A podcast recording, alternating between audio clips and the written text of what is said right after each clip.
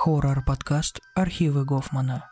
Истории, которые никогда не заканчиваются.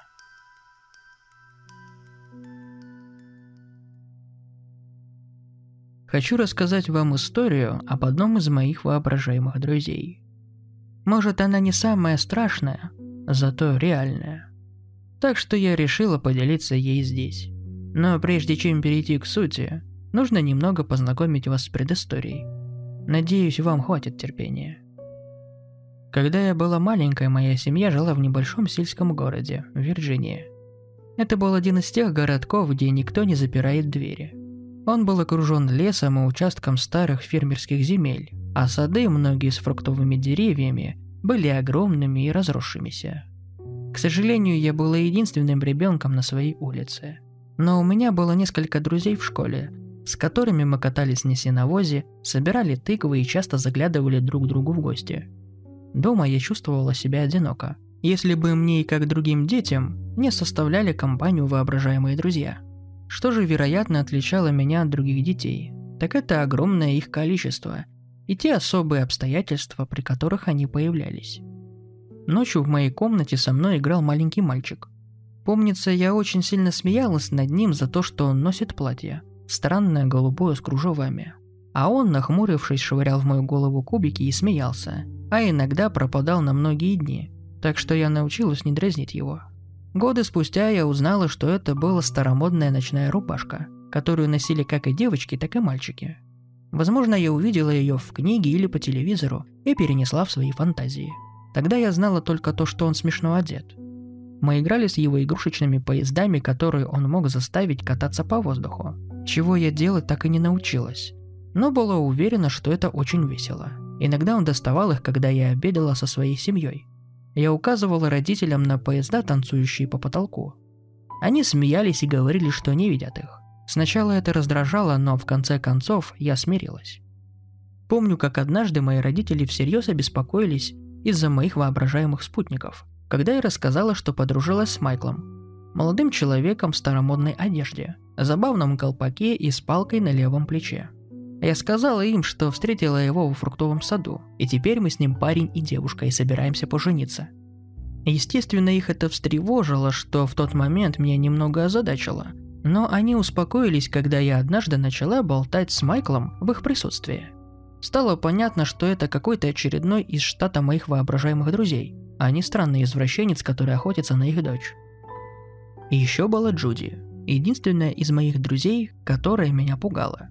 Даже я не могла ее видеть, она была просто голосом, незримым присутствием. Но мы все равно играли у меня в комнате, исключительно днем, устраивая дикие игрища, которые обычно заканчивались большим беспорядком, за которые ругали только меня, а не Джуди, что я считала совершенно несправедливым. Что меня пугало, так это ее вспыльчивость. Когда мы дрались, она кидала в меня вещи, пока я не начинала заливаться слезами, а потом извинялась снова и снова, пока я ее не прощу. Мы постоянно ссорились и мирились. Мне кажется, мои родители считали, что это мило. Список моих воображаемых друзей и товарищей можно продолжать и продолжать. Возможно, он будет длиннее, чем вам захочется читать. Они были у меня везде. На детской площадке была девочка в стене. Она выходила изредка, только в пасмурные дни. Не знаю, появлялась ли она ночью, само собой я никогда не ходила на площадку после наступления темноты. Еще были глаза в магнолии. Я называла их своими друзьями-белками. Они здорово пугали мою няню, хоть она их и не могла видеть.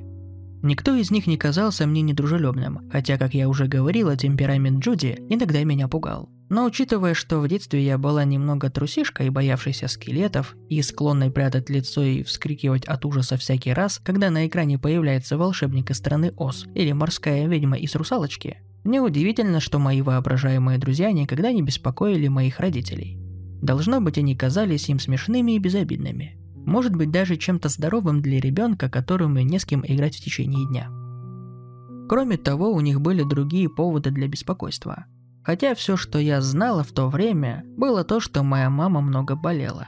Теперь я знаю, что у нее случался один выкидыш за другим, почти всегда близнецы, что, вероятно, только усугубило положение. Они хотели, чтобы у меня был братик или сестренка для игр, но что-то пошло не так. Братик у меня появился позже, когда мы переехали в Южную Каролину. В довершении всего мой отец всегда отсутствовал по работе, иногда неделями. Моя мама была очень спокойной и отвлеченной в то время, и в конечном итоге редко замечала, что я часами где-то пропадала. Не думаю, что это делало ее плохим родителем. Насколько я помню, многие родители моих друзей были такими же – я тайно сбегала к своему другу Маркусу, и мы безнадзорно носились по кукурузным полям и лесам, окружавшим его дом. Это был безопасный солнечный город, не было причин для беспокойства. Годы спустя я пришла к такому же выводу, что и мои родители. Ничего себе у нее сумасшедшее воображение было. Должно быть, все это было сочетанием фантазий ролевых игр и принятием желаемого за действительность. Я была странным ребенком, у которого не особо много друзей за пределами школы. У моих родителей не было на меня времени, и я явно пыталась восполнить этот дефицит в своей голове. Но недавно произошло кое-что, что заставило меня заглянуть в прошлое. Есть одна вещь, всего одна, которая действительно заставляет меня задумываться. Не было ли все это чем-то более серьезным, нежели просто бурным воображением одинокого ребенка? Дело в том, что когда мне исполнилось шесть, с Маркусом что-то случилось. Тогда я не поняла, что конкретно произошло. Я была ребенком, и тогда меня это не напугало, скорее просто расстроило. Дети легко переживают странные события, особенно когда отвлекаются на другие еще более странные. Мы переехали вскоре после того, как это произошло, и моя голова была занята переживанием об этом, о друзьях, которых я покидаю, о том, заведу ли я новых друзей, о том, взаправду ли мама позволит мне завести щенка, о будущем маленьком брате, который мне обещали, и о том, будут ли родители любить его больше, чем меня. Обычные заботы, но всеобъемлющие для ребенка 6 лет. В школе в Вирджинии у меня не было много друзей, может быть потому, что я часто разговаривала сама с собой, но у меня был один действительно хороший друг. Мой лучший друг – Маркус. Он сам был немного чудаком, смешным мальчишкой, покрытым веснушками с рыжими кудрявыми волосами, как у Рональда Макдональда, и гигантским ртом – всегда смеющимся и улыбающимся так широко, что казалось неестественно для человека. Он мне очень нравился, а он любил слушать мои рассказы о невидимых друзьях. Джуди его терпеть не могла, потому что когда он приходил, мы обычно играли снаружи. Он составлял компанию нам с Майклом, слушая мою болтовню. Я периодически переводила комментарии Майкла, и все вместе мы веселились, исследуя все вокруг, лазя по деревьям в поисках хороших укрытий и тайных крепостей – я также ходила к нему в гости. Он жил на старой ферме, построенной столетия назад, возможно, в 18 или в 19 веке, я не уверена. Там был амбар и селосная башня, которая больше не использовалась и ржавела. Нам запрещали к ней подходить, но иногда мы все равно прибирались через боковую дверь. Мы использовали ее как место для собраний. Но его родители всегда ругались, если узнавали, что мы там были – они говорили, что она старая и опасная, и угрожали, что в конце концов ее снесут. Тем не менее, мы продолжали забираться внутрь, крадучись с фонариками, покрывалами и мягкими игрушками, которые его родители постоянно убирали оттуда. В конце концов, они заколотили дверь, чтобы мы больше не смогли туда попасть. Я помню день, когда мы обнаружили доски. Как мы целую вечность их вытаскивали оттуда, а потом обиженные все в занозах вернулись домой. Так или иначе, я уже говорила ранее, его дом был окружен кукурузными полями. Пугало, установленные на многих из них, зародили в наших головах одну идею. Кто знает, как работает детский ум, но в какой-то момент мы придумали игру в пугало. Мы играли в нее больше всего. В садике у него или у меня дома, где попало. Суть игры состояла в следующем. Один из нас выступает в роли пугала. Стоят совершенно неподвижно, с вытянутыми в сторону руками и опущенной головой, не двигаясь абсолютно молча. А другой должен приложить все усилия, чтобы заставить пугало двинуться, подпрыгнуть или издать звук. Это можно было сделать, попробовав напугать пугало, либо рассмешить его, притворившись слоном, или скорчить смешную рожицу, или подкрасться сзади и крикнуть так громко, как только можешь. Так как я была большой трусихой и вдобавок довольно эмоциональной, вскоре стало очевидно, что пугало из меня никакое. Мой черед никогда долго не длился, особенно потому, что Маркус мог состроить по-настоящему эффектные рожи. Даже сейчас, почти два десятка лет спустя, я все еще вспоминаю пантомиму рождающегося жирафика и не могу сдержать смех. Уже к шести годам было понятно, что он одаренный комик. Даже взрослые постоянно хохотали над его шутками. Я была менее искусна, или, может, Маркус просто имел стальные нервы и не был по годам терпелив, потому что казалось, он может стоять так часами. И зачастую игра заканчивалась, когда у него слишком уставали руки, чтобы продолжать держать их поднятыми. Само собой, я до такого ни разу не доходила. Как я сказала, я была плохим пугалом. В садике мы с Маркусом были в паре. Так было заведено у нас в группе. У каждой пары было свое задание. Наше было собрать и сложить кубики в сундук с сокровищами после утренних и дневных игр. Так что, когда Маркус не приходил, я всегда замечала это и очень злилась. Он оставлял всю работу на мне. Неважно, что я поступила с ним точно так же в ту неделю, когда простудилась или когда мама слишком плохо себя чувствовала, чтобы отвезти меня в садик. Однажды утром, думаю, в октябре или в ноябре, это было как раз то время, когда на улице еще не так холодно, чтобы кутаться в течение дня, и все еще достаточно тепло, чтобы на прогулке носиться без куртки. Как бы то ни было, Маркус не появился. К тому моменту я уже злилась на него, потому что по какой-то причине он не приходил играть все выходные, и его родители не отвечали на звонки моих. Так что в то утро я была особенно зла, когда занималась кубиками в одиночку, беспорядочно разбрасывая их. Однако, когда мы вышли на прогулку, Маркус ждал снаружи, ждал меня. Был солнечный день, небо было ярко-голубое, и я помню, что дул сильный ветер. Листья падали и кружились на ветру в хрустящем разноцветном вихре, а толпа моих одногруппников уже носилась вокруг, собирая листья в кучу и кидая ими друг в друга, визжая и издавая прочие естественные для детской площадки звуки. Но Маркус просто стоял в пузыре тишины, с вытянутыми руками и опущенной головой. На нем была красная рубашка, которая контрастировала с его рыжими волосами. Он играл в пугало. Я все еще была немного обижена, что он пропустил дежурство по кубикам, но была рада его видеть. В моей группе всегда были другие девочки, с которыми я могла поиграть. Пегги, Маргарет и Эшли. Но я никогда не ладила с ними так же хорошо, как с Маркусом. Маркус был моим лучшим другом. Всегда было веселее, когда он был рядом. В тот день Маркус играл в пугало лучше, чем когда-либо. На одной из его рук была рана, но он просто стоял, позволяя крови стекать с пальцев и капать на листья. Его волосы тоже выглядели странно, мокрые, спутанные с одной стороны. Это немного напугало меня, но не удивило, ведь Маркус, в отличие от меня, никогда не придавал царапинам и ушибам большого значения и хорошо умел скрывать их от родителей, чтобы нам не влетело.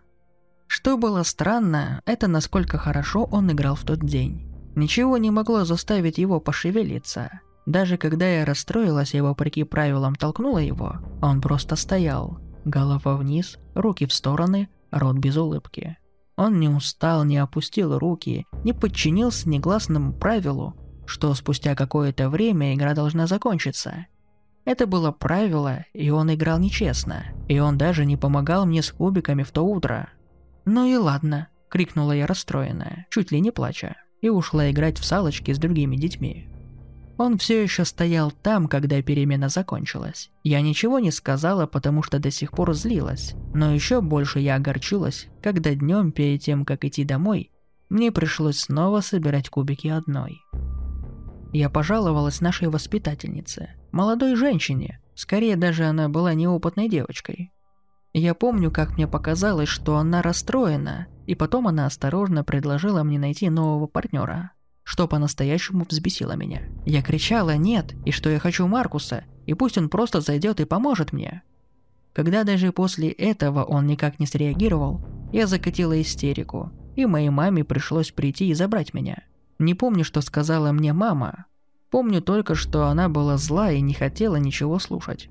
Отказавшись от ужина, я рано пошла спать. На следующий день Маркуса все еще не было в классе. В то утро воспитатель не заставила меня убирать кубики. Вместо меня это делали Пегги и Мередит. Однако, когда мы вышли на перемену, Маркус был там, стоял в том же месте, в той же красной рубашке, играющей в пугало. Сначала я решила не обращать на него внимания. Бегала и играла с другими детьми, скользила по листьям, забиралась на горку и играла в царь горы – Но краем глаза поглядывала на Маркуса. Злился ли он на меня?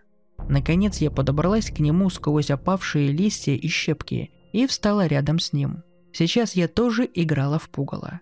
Два пугала, но я все время проигрывала. Мои руки уставали, и мне приходилось их опускать. Я не понимала, как у него это получается, а он не оборачивался и не смотрел на меня. Не пытался напугать или рассмешить, вообще ничего не делал, просто стоял абсолютно неподвижно. Когда воспитательница построила нас в конце прогулки, чтобы отвезти нас в класс, я подбежала к ней, дернула ее за юбку и попросила заставить Маркуса тоже зайти.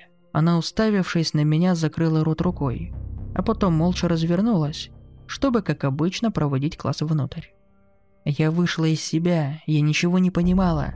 Это было нечестно, и хотела, чтобы Маркус зашел. Я кричала и орала, а когда сам директор вышел, чтобы поговорить со мной и завести внутрь, я бросилась на землю и стала пинаться и кусаться. После этого я мало что помню.